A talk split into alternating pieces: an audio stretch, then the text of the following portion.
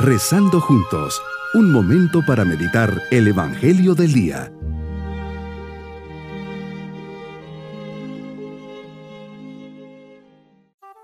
Alegre de saludarles en este día 17 de diciembre, acercándonos a la venida de Jesús en su nacimiento, le decimos llenos de confianza: Señor Dios, Creador y Redentor del género humano, en un acto de amor y generosidad, has querido que tu palabra se encarnara en el seno purísimo de la siempre Virgen María. El cielo y la tierra se regocijan porque vendrá el Señor, Rey de justicia y de paz. Por eso mi oración se llena de ilusión, pues me conecta con tus sentimientos, deseos y proyectos. Ven, Señor, no tardes más, que tu presencia llene toda la tierra y todos los hombres vivamos como hermanos buscando la salvación. Meditemos en el Evangelio de San Mateo, capítulo 1, versículos 1 al 17. Señor, comienza el Evangelio de San Mateo conforme a la costumbre hebrea, con la genealogía de José, y hace un listado bastante amplio de sus antepasados, un total de 42 generaciones masculinas, partiendo de Abraham hasta José, como dice, esposo de María.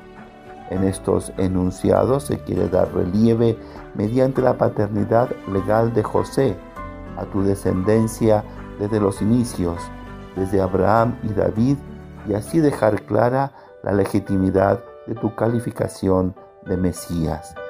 Es interesante, Señor, leer cómo al final de la serie de tus ascendientes leemos: y Jacob engendró a José, esposo de María, de la cual nació Jesús, llamado Cristo. Aquí, de una forma implícita, se subraya el acento en la maternidad de María.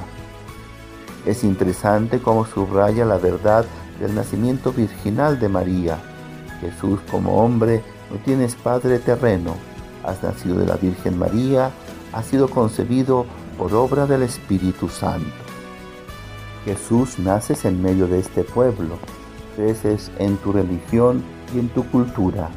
Eres un verdadero israelita que piensa y se expresa en arameo según el lugar y los tiempos en donde estuviste, y sigues las costumbres y los usos de tu ambiente. Como israelita eres heredero fiel de la antigua alianza. Después de 42 generaciones de larga y ansiosa espera, nace, Señor. Qué experiencia más sobrecogedora de María al saber que sería tu madre, que te llevaría en su vientre y que sería la puerta pura e inmaculada por donde entrarías al mundo. María, qué misterio, tu elección, cuántos sobresaltos, temores, sospechas, incertidumbres.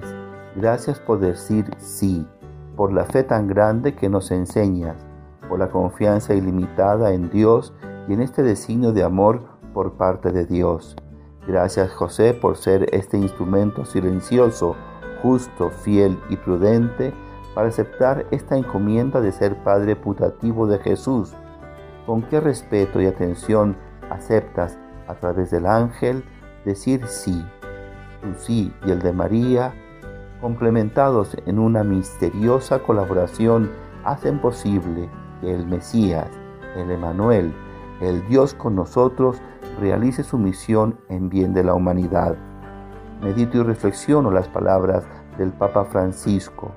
Una vez oí que alguien decía: esta cita del Evangelio parece la lista telefónica. Y no, es otra cosa. Esta cita del Evangelio es historia y tiene un argumento importante. Es pura historia porque, como decía San León Papa, Dios ha enviado a su Hijo. El profeta Isaías describe la figura del siervo de Yahvé y su misión de salvación. Se trata de un personaje que no ostenta una genealogía ilustre. Es despreciado, evitado de todos, acostumbrado al sufrimiento, uno del que no se conocen empresas grandiosas ni célebres discursos, pero que cumple el plan de Dios con su presencia humilde y silenciosa, y con su propio sufrimiento. Su misión, en efecto, se realiza con el sufrimiento, que le ayuda a comprender a los que sufren, a llevar el peso de las culpas de los demás y a expiarlas, la marginación y el sufrimiento del siervo del Señor hasta la muerte, es tan fecunda que llega a rescatar y a salvar a las muchedumbres. Jesús es el siervo del Señor. Mi propósito en este día es agradecer una visita a la Sagrada Familia, José, María y Jesús, por el sí que le dieron a Dios para ser instrumento de salvación, dar continuidad con mi sí a la transmisión de la fe a la siguiente generación. Mis queridos niños, como pueden ver, la generación de Jesús es amplia y numerosa. Abraham, Isaac, Jacob, David, Salomón, José y Jesús, todos ellos han sido un eslabón de una gran cadena durante siglos que ha preparado la llegada de Jesús. Si como ellos creyeron en un día, que un día vendría el Mesías, por eso Navidad para nosotros es tan importante. Recibamos a Jesús y nos vamos con su bendición.